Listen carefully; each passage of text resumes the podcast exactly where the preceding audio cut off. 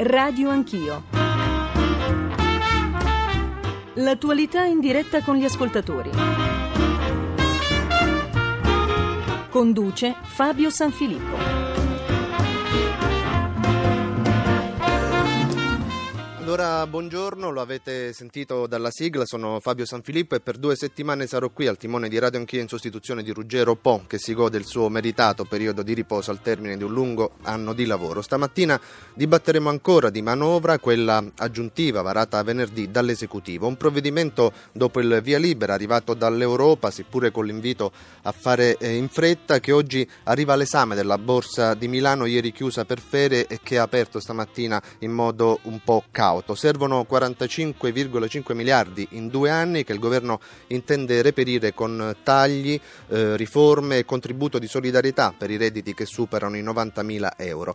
Le opposizioni insorgono, manovra iniqua e sostanzialmente il giudizio, anche all'interno della maggioranza ci sono oh, mugugne e mal di pancia e critico il giudizio dei sindacati con eh, la CGL che paventa il ricorso allo sciopero generale.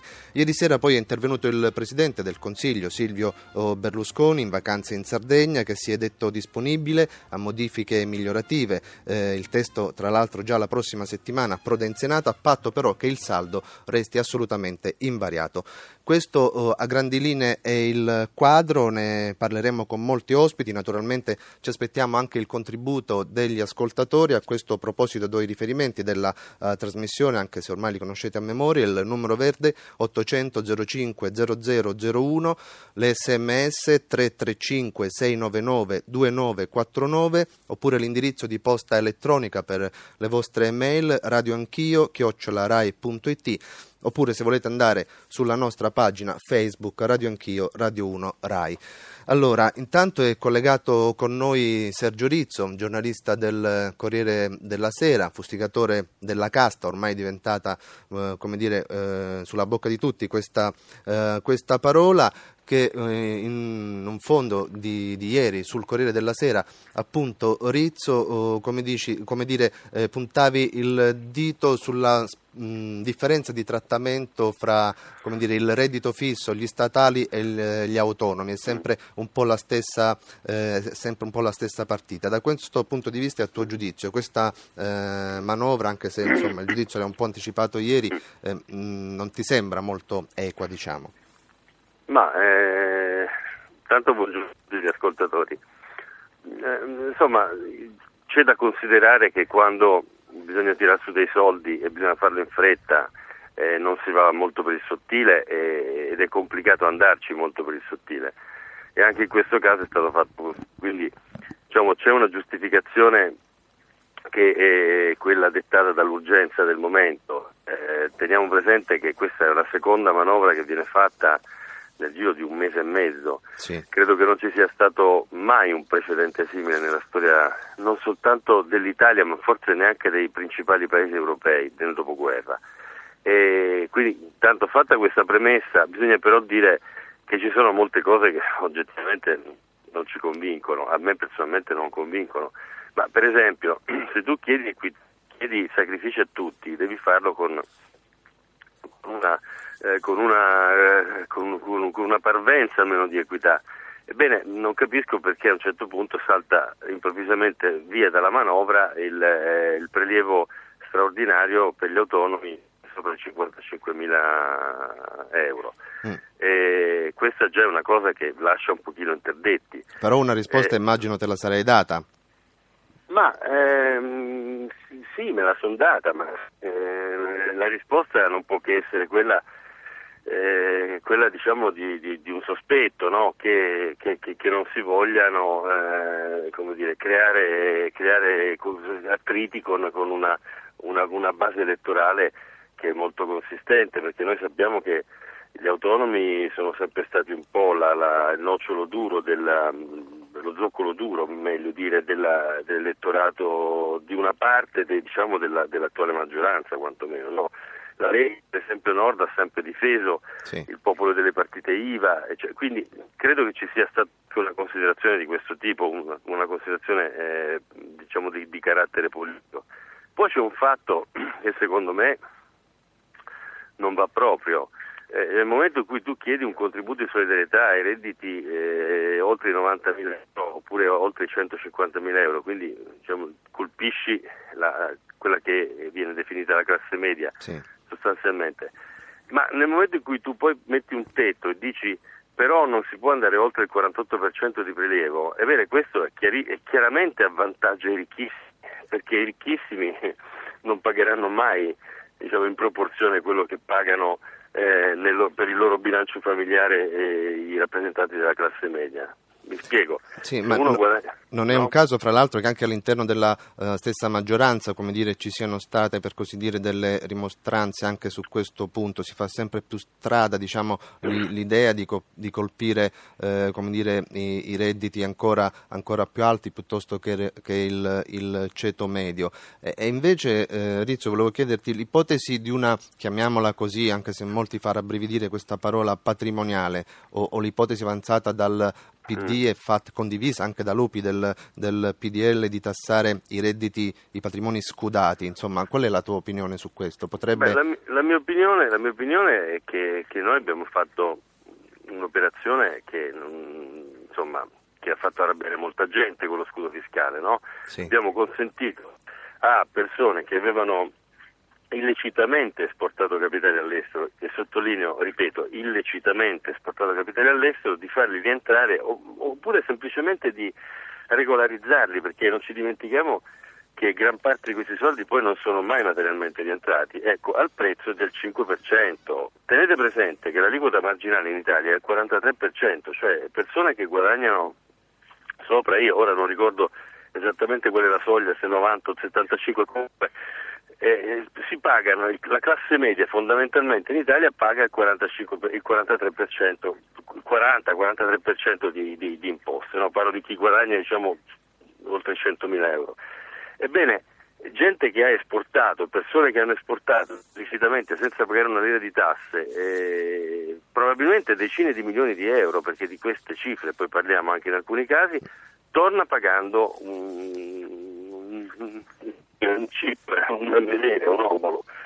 Allora da questo punto di vista, se il paese fare sacrifici, è bene che, che, che, li faccia prima chi non soltanto ha guadagnato di più, ha avuto di più, non sono affatto contro la ricchezza, intendiamoci, eh. sì. però mh, mm, no, per questo è bene, è bene sgombrare il campo da qualsiasi eh, sospetto di, eh, ma eh, in più, oltre ad aver guadagnato tantissimo, che hanno anche commesso degli, degli illeciti che sono stati sanati, eh, pagando peraltro molto meno di quello che sarebbe il prelievo fiscale giusto.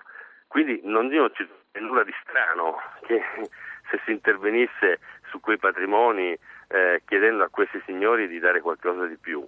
No? Sì. E sappiamo di che cifre parliamo perché sono tornati in Italia, mi pare, eh, sono tornati regolarizzati qualche cosa come un centinaio di miliardi di, sì. di euro nel primo giro, quindi nel 2002, e poi una cifra altrettanto nel, nel, secondo, nel secondo e nel terzo eh, scudo fiscale.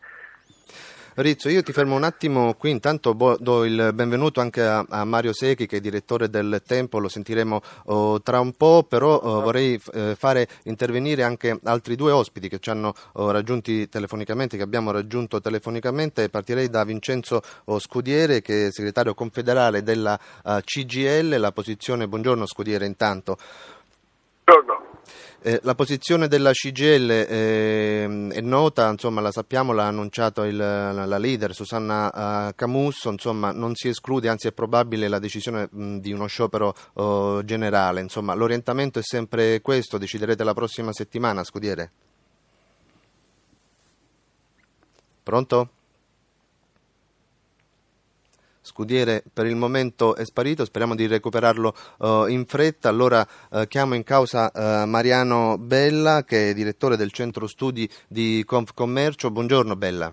Buongiorno. Allora, altra parte in causa, è molto eh, in causa perché, eh, come dire, da più parti eh, si è puntato il dito anche contro tra virgolette, insomma, la categoria che, che rappresentate perché, come dire, questa manovra non distribuirebbe equamente eh, i sacrifici anche ehm, diciamo, eh, tra i commercianti. Si, si dice spesso, eh, giustamente, impropriamente, questo adesso me lo dirà lei, insomma, che ci sono grosse sacche di evasione tra i commercianti insomma, e questi redditi poi alla fine non vengono oh, colpiti. Fa molta impressione all'opinione pubblica che molto spesso un dipendente guadagni più del datore di lavoro. Bella.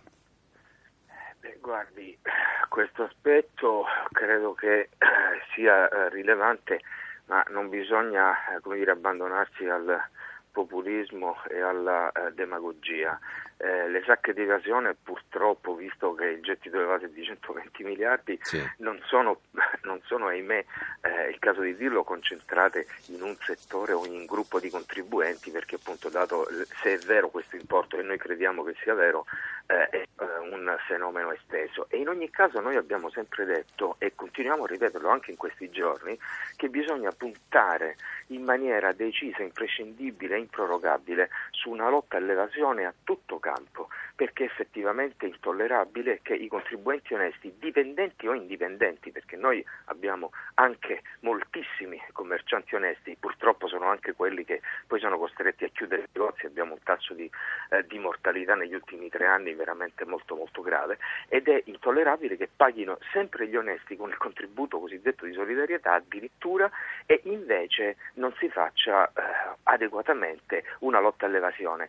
Eh, voglio sottolineare eh, un, un, concetto molto semplice ma credo rilevante. Quando eh, un commerciante, un avvocato o un artigiano o un dipendente con il lavoro in nero eh, evadono il fisco, fanno una concorrenza sleale, creano un problema sociale oltre che economico che colpisce in primis il commerciante onesto, l'avvocato onesto, il dipendente onesto. Sì. Quindi noi certamente non ci tiriamo indietro rispetto a questi temi, ma se il problema è la lotta all'evasione fiscale, noi riteniamo che lo sia, allora affrontiamo questo problema, non mettiamo il contributo di solidarietà a, a, a quel 2%, 1,5% che guadagna oltre 90.000 euro. Eh, è veramente eh, intollerabile che sia chiesto eh, un, ulteriore, un, ulteriore, sforzo. Questi soggetti dovrebbero essere premiati. Io vorrei proporre dire, che ogni anno siano sorteggiati tra i contribuenti in regola e che pagano di più, eh, qualche, che sia, siano sorteggiati per essere premiati, per far vedere che lo Stato sì. eh, è, è, è, non è soltanto uno Stato di vessazione, uno Stato contro i suoi contribuenti che li tratta come sudditi, ma mettiamo in evidenza che quelli più meritevoli, che guadagnano di più e che hanno fatto una scelta di vita, di lealtà e di onestà, possano essere premiati, perché se no alla fine questa solidarietà, scusate, ma noi nei confronti di chi la facciamo? La facciamo nei confronti degli evasori, nei confronti di chi elude anche legalmente il fisco, nei confronti di chi spreca, nei confronti di chi imbroglia.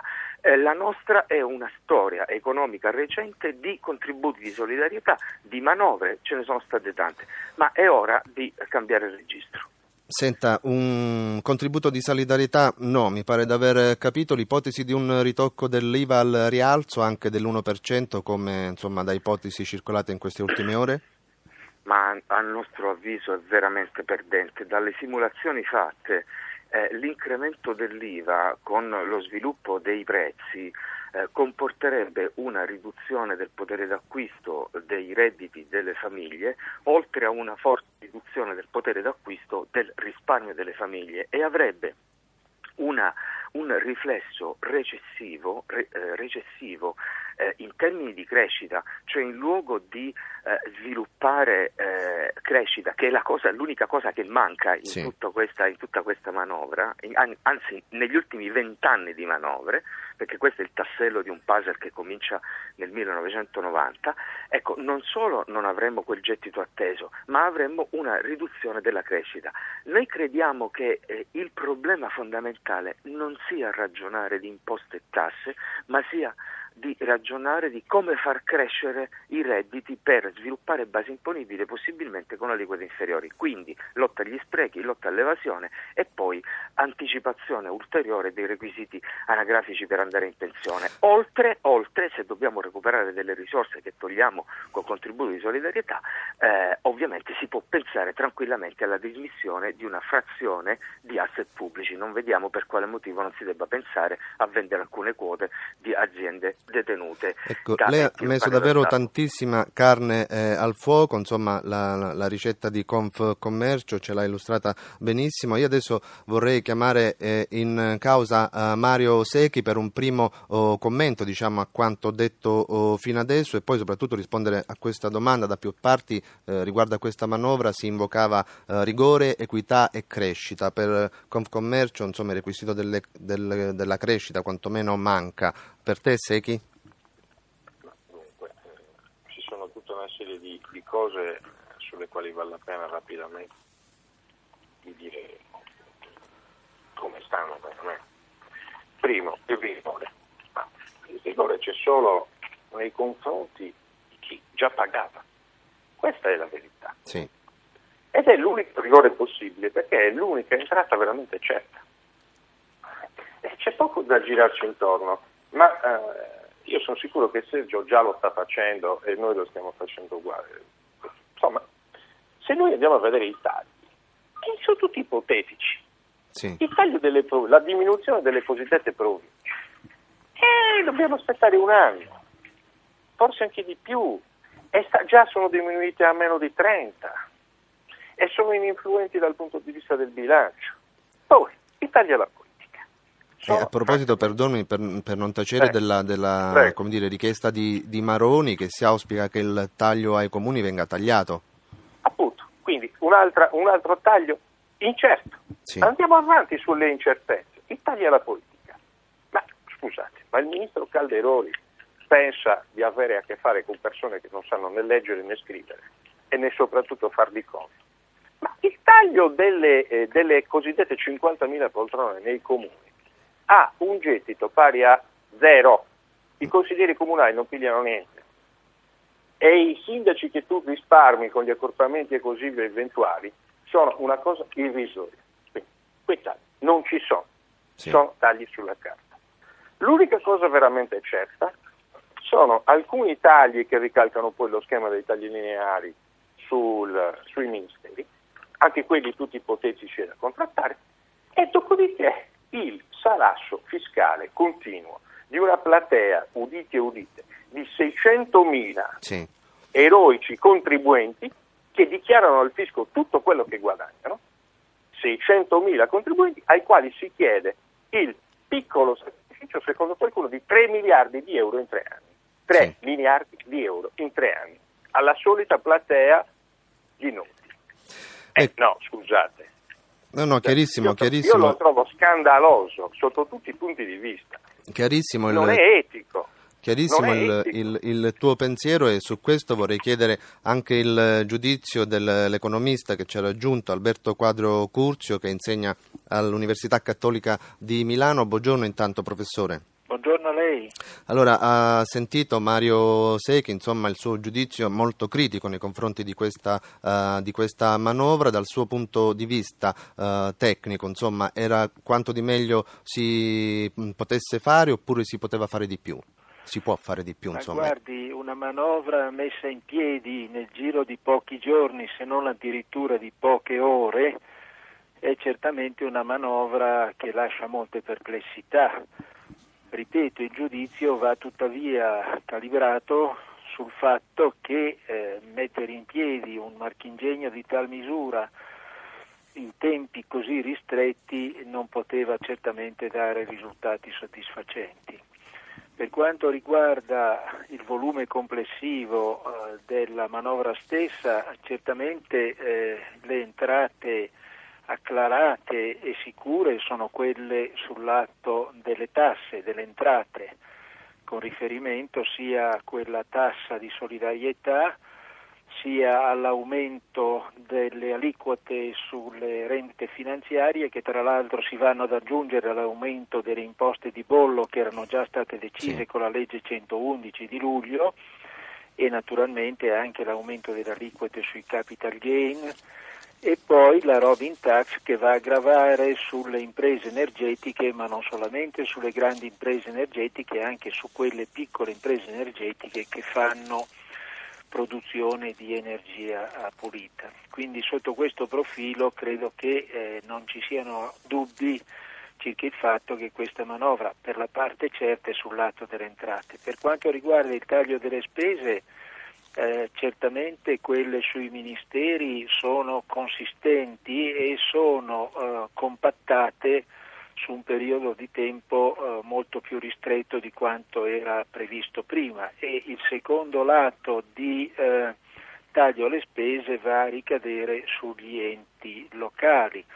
Aspetto che a mio avviso va particolarmente sottolineato perché non ne capisco chiaramente la compatibilità col federalismo fiscale. Da un lato gli enti locali dovranno ovviamente aumentare l'imposizione per le parti di fiscalità di loro competenza, ridurre eventualmente i servizi e infine l'unica parte che potrebbe essere eh, positiva è che si diano molto da fare sul recupero dell'evasione sotto il qual profilo gli enti locali avrebbero un beneficio già previsto dalla legislazione del 2010 perché una parte delle maggiori entrate da lotta, da lotta all'evasione che dovrebbe andare ai tributi erariali rimane a loro per la compartecipazione attraverso il contrasto all'evasione stessa.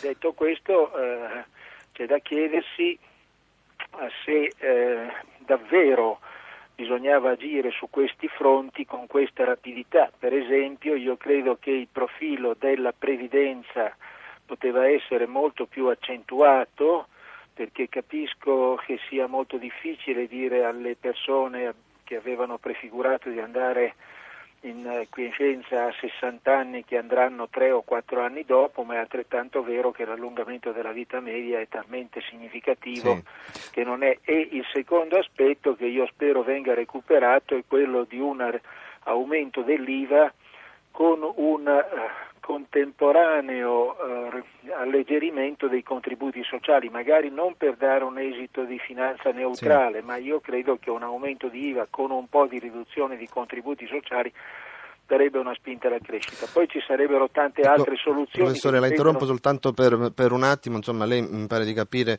dice forse ci voleva un po' più oh, di coraggio, però ne approfitto perché noi abbiamo un ascoltatore, Luigi da San Severo, che credo abbia proprio anche una domanda per lei. Luigi, allora, buongiorno, rapidamente per favore. Ah, buongiorno, rapidamente io volevo chiedere a, al professor Quadro Curzi che cosa si aspetterebbe, si augurerebbe che uscisse fuori dal, dall'incontro Sarkozy-Merkel per, diciamo così, per tamponare un po' questa crisi finanziaria. Inoltre volevo dire che sono perfettamente d'accordo sulla questione di, eh, che non si è fatto poco sulla previdenza, noi siamo ancora affidati a Scaloni e a Scalini, sì. quando poi sappiamo che la sempre citata Germania non esiste la pensione di, di, di, di, anzianità, ma esiste la pensione di vecchiaia da sempre e questo libera risorse per, per il mondo del lavoro. E un'altra cosa volevo dire ai sindacati di non arroccarsi sulla, sulla ingessatura del nostro eh, sistema lavoro. Sì. Bisogna avere più flessibilità, perché solo più flessibilità ci può tirare fuori da queste stagnazioni economiche e produttive. Bene, grazie Luigi, ben tre domande. Allora eh, rapidamente Quadro Curzio, poi nella seconda parte noi eh, ci collegheremo con Parigi alla vigilia di questo vertice importantissimo, anche se poi l'impressione è che la, mh, alla fine la montagna partorirà il topolino, insomma l'entourage della Merkel ha già fatto sapere di non attendersi granché, soprattutto mi pare di capire sull'ipotesi di Eurobond tanto cara al nostro ministro Tremonti. Ma guardi, io credo che eh, alla soluzione Eurobond prima o dopo si arriverà, perché il cosiddetto fondo di sostegno già esistente e che potrebbe emettere obbligazioni per 440 miliardi di euro, per adesso ne ha emesse 13 miliardi, cioè nulla, ed è riuscito a finanziarsi immediatamente, come ovvio, acquisendo più del 50% dei sottoscrittori dall'Asia, cioè da paesi che notoriamente, soprattutto la Cina, hanno un'enorme quantità di capitali che vuole uscire dal dollaro. Quindi l'Europa è molto timida, arriverà agli eurobond, ma se va avanti di questo passo ci arriverà troppo tardi, sì. costringendo tra l'altro talune accelerazioni di finanza pubblica che avranno degli effetti recessivi, io credo, notevoli. Le faccio un esempio che mi sta molto a cuore. Eh, il sistema europeo di banche centrali ha 355 milioni di once d'oro come riserve che certamente non servono più all'emissione di moneta perché la moneta è completamente sganciata dalle riserve auree. Ebbene, se queste riserve fossero conferite al Fondo europeo per emettere eurobond e tenute lì a garanzia, quindi non vendute, sottolineo a garanzia non vendute, darebbero una garanzia di questo fondo che oscilla tra i 450 e i 500 miliardi di euro come garanzia. Sì. Ebbene, emettere su una garanzia di tal fatta mille miliardi di obbligazioni euro, cioè eurobond, sì. sarebbe una cosa facilissima perché una leva 2 è una leva molto tranquilla. Su questa base, se si incassassero mille miliardi sottoscrivendo asiatici, fondi sovrani e ce ne sono di quattrini sì. in giro, ebbene si potrebbe fare da un lato una, eh, un riscatto di una parte dei debiti pubblici nazionali e gli stati diventerebbero quindi debitori verso il fondo che non è un operatore speculativo, perché non dimentichiamo che nei giorni scorsi la speculazione l'ha fatta da padrona. Sì. Adesso si dice che la BCE ha comprato 22 miliardi di titoli eh, italiani, italiani e, spagnoli. e spagnoli. Ma non è una cifra spaventosa se si pensa che la somma dei titoli di Stato di quei due paesi è circa di 2.000 e rotti miliardi, 2.500 miliardi, quindi è una cifra relativamente modesta. Sì. Ebbene, io credo che se l'Europa non emette gli eurobond, che avrebbero un grande successo sui mercati finanziari mondiali, eh, non si capisce che cosa intenda fare, quindi è nel suo interesse farlo e anche nel nostro interesse e naturalmente. Di, e su questo sicuramente ne sapremo di più stasera quando ci sarà la conferenza stampa congiunta al termine del vertice eh, a Parigi. Allora, prima della pubblicità un attimo con Vincenzo Scudiere che è segretario confederale della uh, CGL che spero uh, sia ancora con noi. Scudiere. Buongiorno. Allora, eccoci, prima, sì, prima de, de, de, dell'interruzione insomma, le avevo fatto oh, una domanda relativamente alla posizione della uh, CGL rispetto alla manovra, insomma la critica uh, è, è, è, durissima, addirittura il vostro sindacato paventa il ricorso allo, allo sciopero generale, insomma posizione confermata, decisione che prenderete la prossima settimana? Esattamente così, noi pensiamo che con questa manovra non si pone sostanzialmente un punto fermo per quanto riguarda la crescita del Paese, si fa un'azione di carattere molto iniquo nei confronti di una parte importante dei contribuenti, non si risolvono i problemi che riguardano le persone che stanno peggio nel Paese. Questo non vuol dire che noi sottovalutiamo la situazione. Pensiamo che ci sarebbe stata e c'è la possibilità di fare una manovra recuperando le stesse risorse, andando a colpire chi ha di più.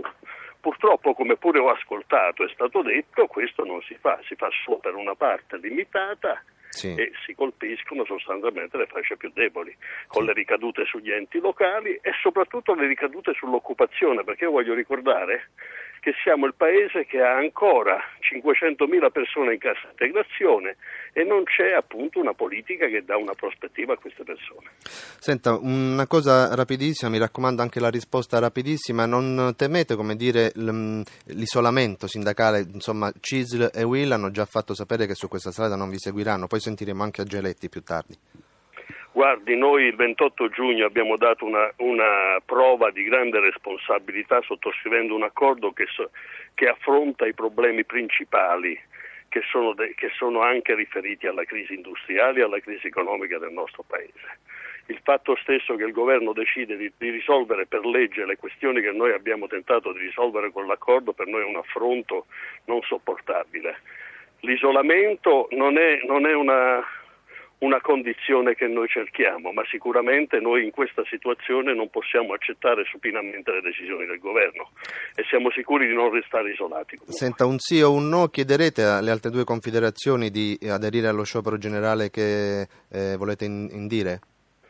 Noi alle due confederazioni chiediamo di decidere assieme cosa fare se dovessimo decidere una mobilitazione unitaria non sarebbe male perché il governo ha deciso anche con questa manovra di limitare l'autonomia delle relazioni sindacali. Quindi questa è una questione che abbiamo sottoposto tutti al governo sì. e che dovremmo rispondere nello stesso modo tutti assieme. Allora, benissimo, buongiorno anche a Roberto Zampa, nostro collega della redazione economica. Dicevamo uh, in apertura um, che c'era attesa per uh, la reazione del mercato finanziario finanziario della piazza finanziaria italiana, della Borsa uh, di Milano, ma mh, mm, Zampa non è ancora collegato sì, con sì, noi. Sono, sono con ah, voi, buongiorno, ecco, buongiorno, a tutti, certamente allora, la reazione, tanta. Sì. sì. Roberto, la reazione della Borsa di Milano che ieri era chiusa, tra l'altro per la festività ferragostana. Eh, Purtroppo l'avvio delle contrattazioni è stato piuttosto negativo, l'apertura del Fuzimib è stata in calo dello 0,40%, poi però la situazione è ulteriormente peggiorata per i cattivi dati arrivati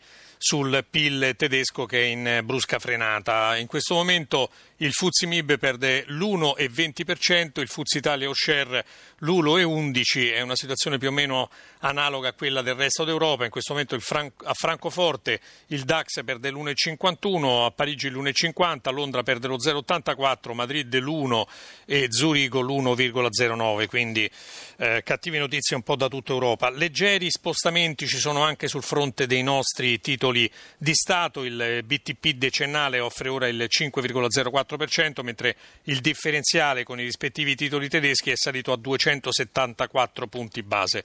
È in calo eh, anche l'euro sul fronte dei campi, eh, in questo momento l'euro quota 1,4380 rispetto al dollaro e anche il petrolio in calo è sceso a 87 dollari al barile.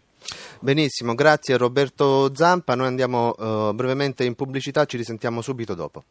Allora, rieccoci, sono le 9.37 minuti in questo momento, stiamo parlando uh, di manovra, della manovra uh, aggiuntiva. Un commento prima di salutarlo ancora insomma, a, a, Vincenzo Scudiere. Abbiamo sentito le critiche a questa manovra, le proposte come dire, alternative per renderla più digeribile, più equa soprattutto soprattutto mi pare poi il nodo centrale.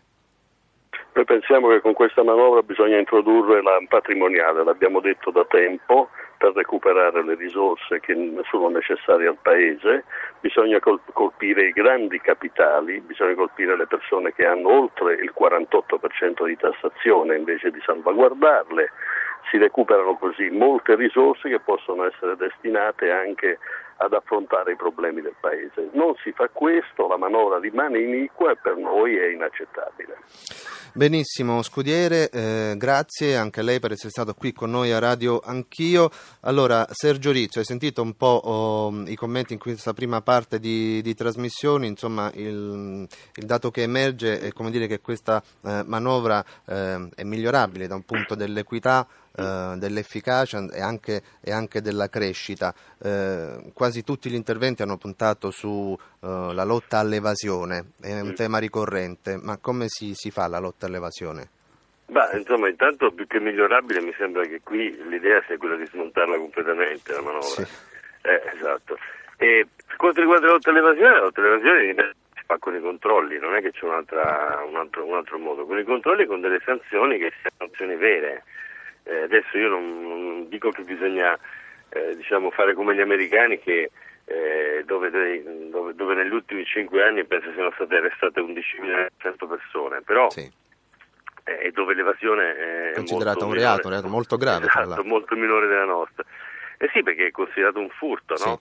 Eh, d'altra parte c'è pure lo spot del, del governo adesso che, è stato, che, è stato, che, che sta andando sulle televisioni, no? in cui per la prima volta si definisce l'evasione, si mette l'evasione fiscale alla stessa stregua di un furto. Ebbene, però il punto è sempre quello, eh, se non si fanno i controlli c'è poco da fare. E il ministro Tremonti qualche anno fa eh, disse una cosa eh, formidabile e assolutamente vera, cioè che in un paese dove, eh, mi pare all'epoca, parliamo del 2004, i, i, i che denunciavano più di 300 mila euro erano 14 o 15 mila, bene, ogni anno si vendevano 230 mila automobili di lusso, no?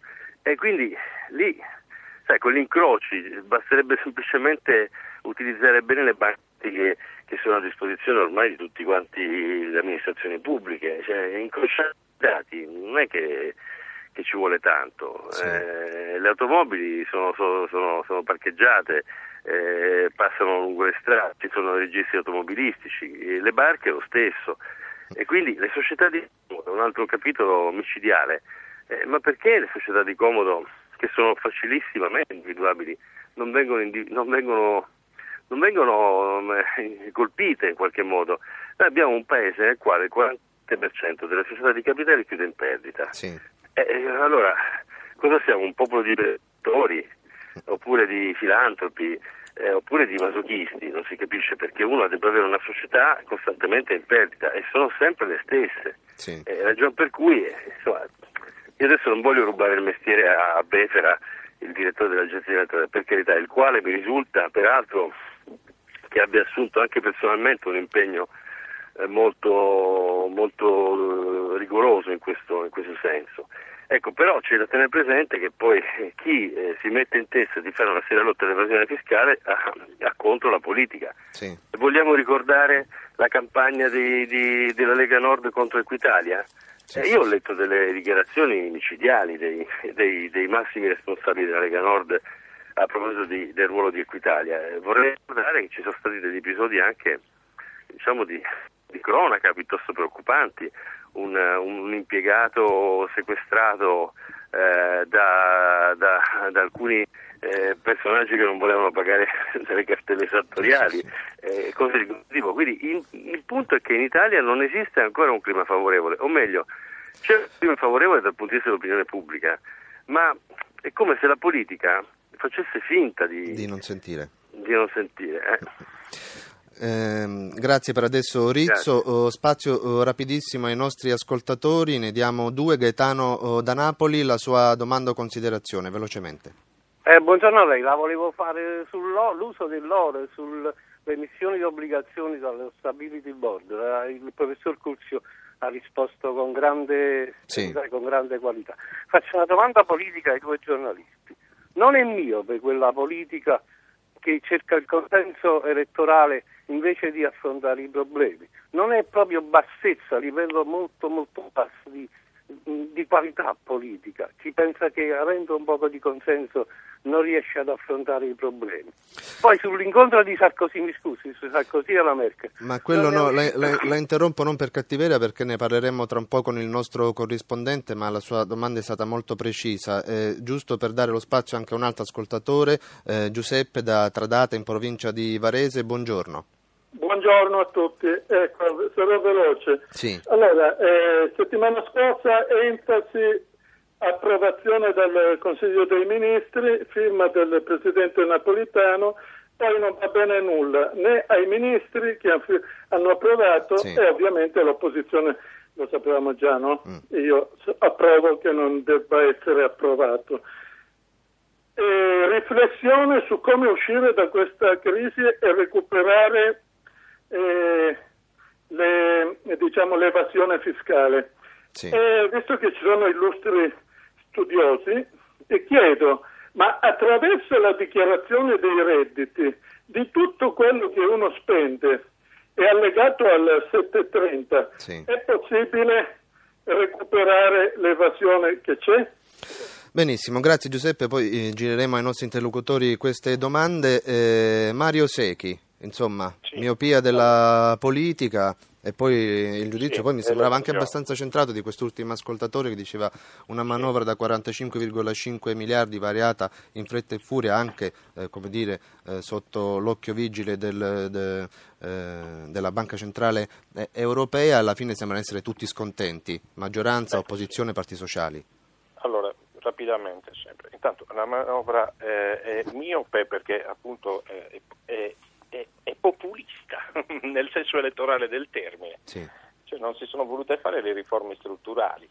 Eh, la prima tra tutte è l'innalzamento dell'età pensionabile, che avrebbe tra l'altro risolto un problema che è stato solo rinviato, perché tra qualche mese ci troveremo di nuovo a ridiscutere questo tema, vedrete. Quindi sicuramente le ragioni elettorali l'hanno condizionata in maniera incredibile e vorrei ricordare che siamo già vicini a un ciclo elettorale.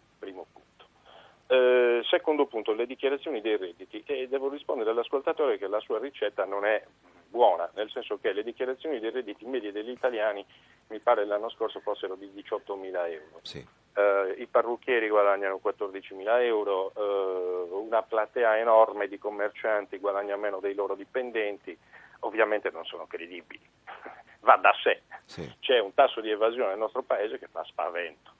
Parliamo di un'evasione che sta ogni anno sopra i 120 miliardi, io penso sia anche di più se ragiono un attimo sulle cifre eh, complessive e su, appunto sulla media dei redditi dichiarati. Quindi in realtà che cosa bisogna guardare? Bisogna guardare i patrimoni. Eh, giustamente Sergio diceva prima, eh, ma quante auto di lusso si vendono? Eh, siamo delle, nell'ordine di decine, decine, decine, decine di migliaia. Sapete quanti contribuenti ci sono in Italia sopra eh, i 200.000 euro?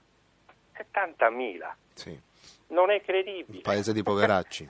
cioè, questo sarebbe un paese di poveracci, cioè la settima economia del mondo, con uh, un robustissimo uh, sistema di piccole e medie imprese, con una ricchezza uh, delle famiglie impressionante che non ha eguali di fatto in Occidente perché noi abbiamo delle famiglie fortemente patrimonializzate. Voi dovete pensare che gli italiani hanno circa l'85% mi pare ha la casa sua di proprietà.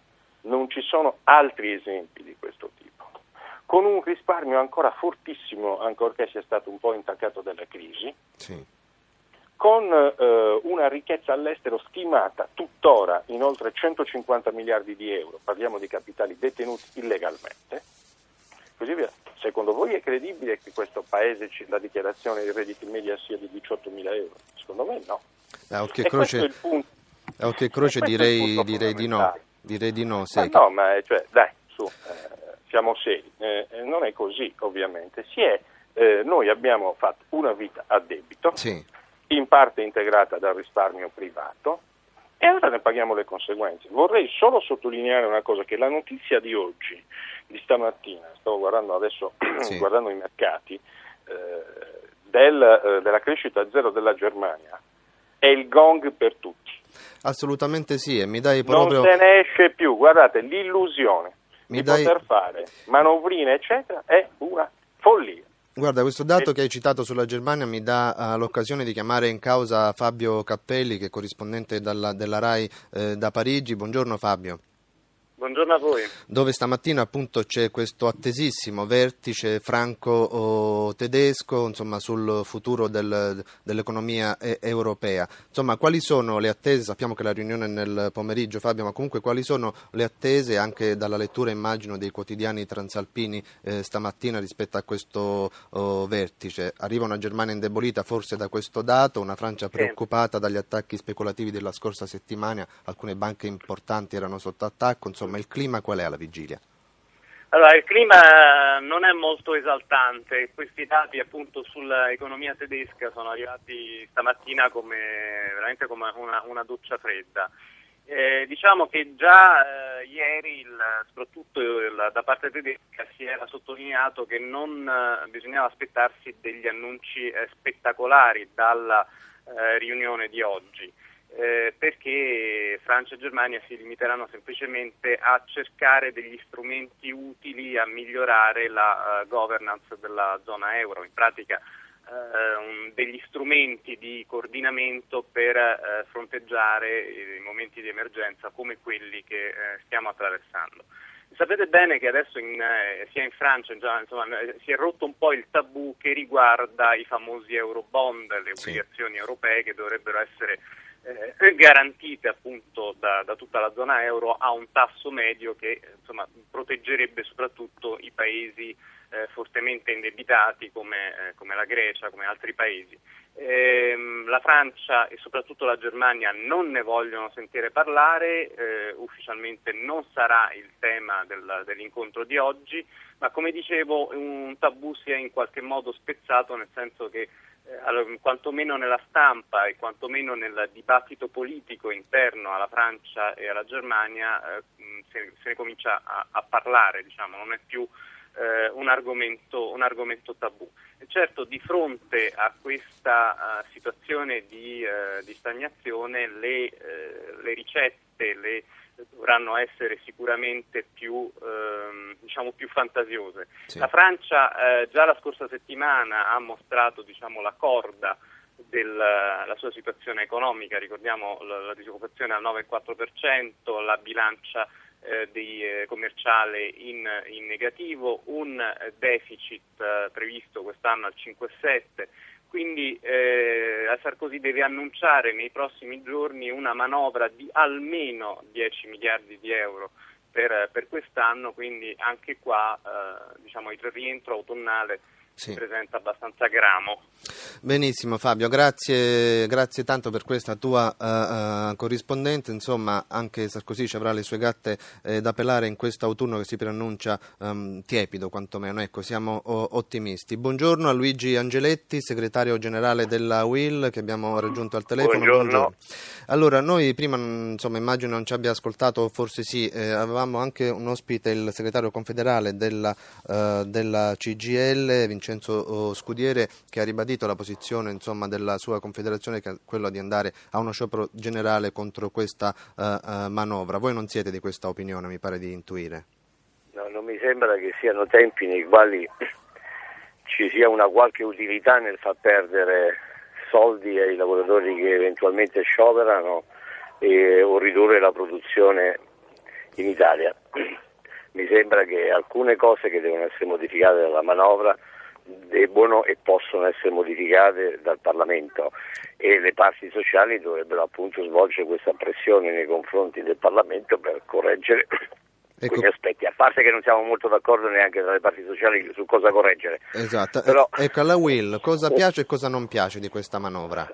Allora, partiamo dalle cose che non ci piacciono. Eh, questa cosa sugli statali che francamente è sicuramente incomprensibile, per cui uno rischia di perdere la tredicesima semplicemente perché i dirigenti sono incapaci di gestire la loro amministrazione. Eh, e questo eh, non ci piace ovviamente l'aspetto del- delle tasse che nel nostro sistema eh, ci so- cade sempre ed esclusivamente eh, sui lavoratori a reddito fisso, anche quando essi guadagnano cifre consistenti. Nel nostro paese la prima cosa che bisogna fare è una riforma fiscale, perché aumentare le tasse patrimoniali o non patrimoniali significa far pagare solo coloro che le, tasse già le pagano. Eh, quindi tutti i discorsi che sento dire sui grandi patrimoni, qui, i grandi patrimoni sono occulti, stanno fuori, no- non sono dichiarati, quindi è inutile pensa- illudersi. L'unica vera politica è quella di contrastare l'evasione fiscale. Ed è questi provvedimenti che fanno fare sulla tracciabilità, sul redditometro, sono eh, sulle fatture elettroniche. E, e la- soprattutto il recupero dell'IVA sono gli unici strumenti che si devono e si possono mettere in campo per risolvere, risolvere non aggiustare, per risolvere i nostri problemi del debito pubblico. Insomma, lei sarebbe favorevole- Quello che ci piace, quello che ci piace è ovviamente sono i tagli del costi della politica, eh, che sono stati finalmente eh, decisi. Ora ci aspettiamo di- che non ci siano passi indietro. Sì, tagli della politica, lei diceva, ma mm, qualcuno insomma sostiene che sia un pannicello caldo, chiamo in causa No, Sergio è Rizzo. una stupidaggine, mi permetta questa espressione un po' forte, per No, un no, motivo molto semplice, perché non è solo una questione relativa ai costi diretti, no? Sì. a quanti soldi si risparmiano, Sì. è una questione che di risparmio sostanziale. Il nostro sistema politico controlla eh, una parte maggioritaria dell'economia. E siccome è, è a cinque livelli amministrativi e ci sono 145.000 persone che prendono decisioni, il risultato è la paralisi. Mhm.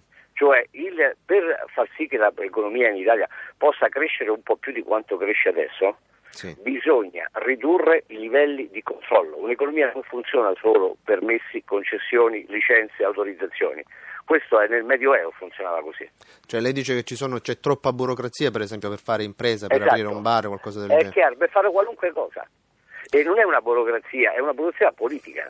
Sì. Quella burocrazia formale ovviamente segue le disposizioni, gli ordini e i regolamenti che la, che la politica decide.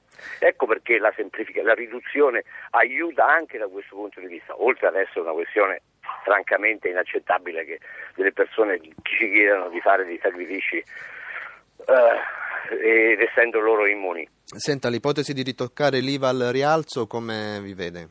Io Cioè, come dire, è paradossalmente una tassa ingiusta, ma è la meno ingiusta di, che, di quelle che si possono mettere, perché almeno anche gli evasori fiscali sono costretti a comprare, no? Comprano.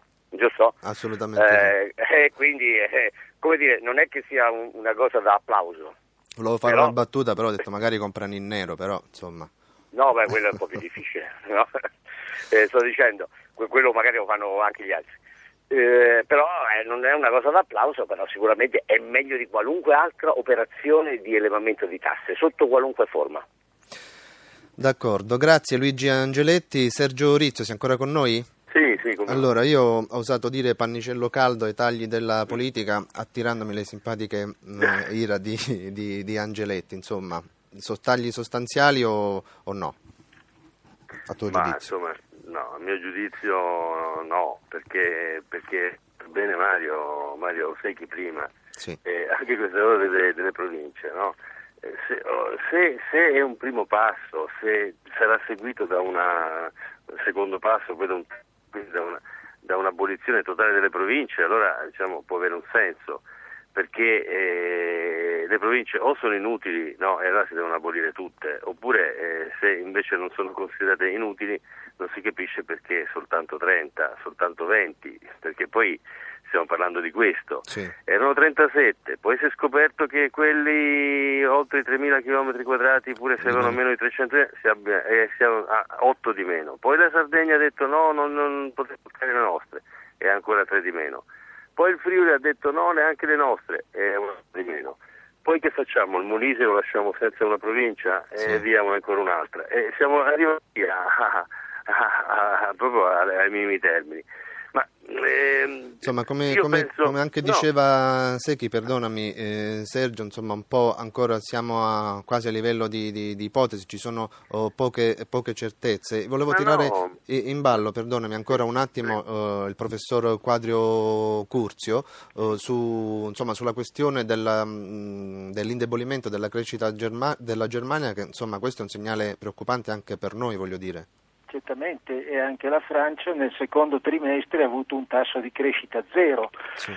Il problema della crescita, se non viene affrontato dall'Europa, o meglio da Eurolandia nel suo insieme, sarà sempre un problema irrisolto. Tutti dicono la Germania esporta verso la Cina e quella è la sua forza, si dimentica che la Germania esporta verso l'Italia e verso la Francia molto di più di quanto esporta verso la Cina. Per fare questo bisogna fare degli investimenti a scala europea, con dei finanziamenti a scala europea, altrimenti i singoli paesi non riusciranno più a crescere solo con le loro risorse, neppure la Germania. Eh, ma qui, Allora, professore, si pone il problema di una governance europea. Naturalmente, naturalmente, ed ecco perché ci vogliono in Eurolandia, non nell'Europa 27 che ormai è ingovernabile non è più una forma, diciamo così, associativa, è una specie di spazio commerciale unico, non altro. Bisogna in Eurolandia stabilire delle forme di governo formali Sì. più forti, non informali come i vertici franco-tedeschi che di per sé sono in questo momento la sola soluzione, ma non fanno parte di quelle forme di eurodemocrazia che dovrebbero essere poste in essere. Eurolandia si deve trasformare in una confederazione che non è una federazione, Sì. una confederazione che abbia delle sue regole dove si possano prendere delle decisioni a livello confederale. Benissimo, Quando io professore. parlavo prima degli eurobond, mi consenta, Sì, sarebbe anche veramente lì- in 5 secondi perché cinque dobbiamo secondi. chiudere. Facile ottenere finanziamenti su Eurobond per fare grandi investimenti. Jacques Delors lo diceva nel 1992. Sì. L'Europa non potrà crescere se non tro- otterrà dei finanziamenti comuni per fare investimenti. Io E- concordo con quando ha detto Secchi e Rizzo sulla equità, non c'è il minimo dubbio, parole sacrosante, ma dobbiamo anche fare occupazione attraverso la crescita. Grazie professore, intanto vediamo come chiuderà la, la- la borsa e poi cosa si diranno a Parigi eh, la Merkel e Sarkozy. Grazie a tutti, appuntamento a domani. Avete ascoltato Radio Anch'io, ha condotto Fabio Sanfilippo, regia di Anna Posillipo, assistenti al programma Alberto Agnello, Alessandro Bonicatti, Valentina Galli, Francesca Mechelli, coordinamento tecnico di Gottardo Montano, Massimo Vasciaveo.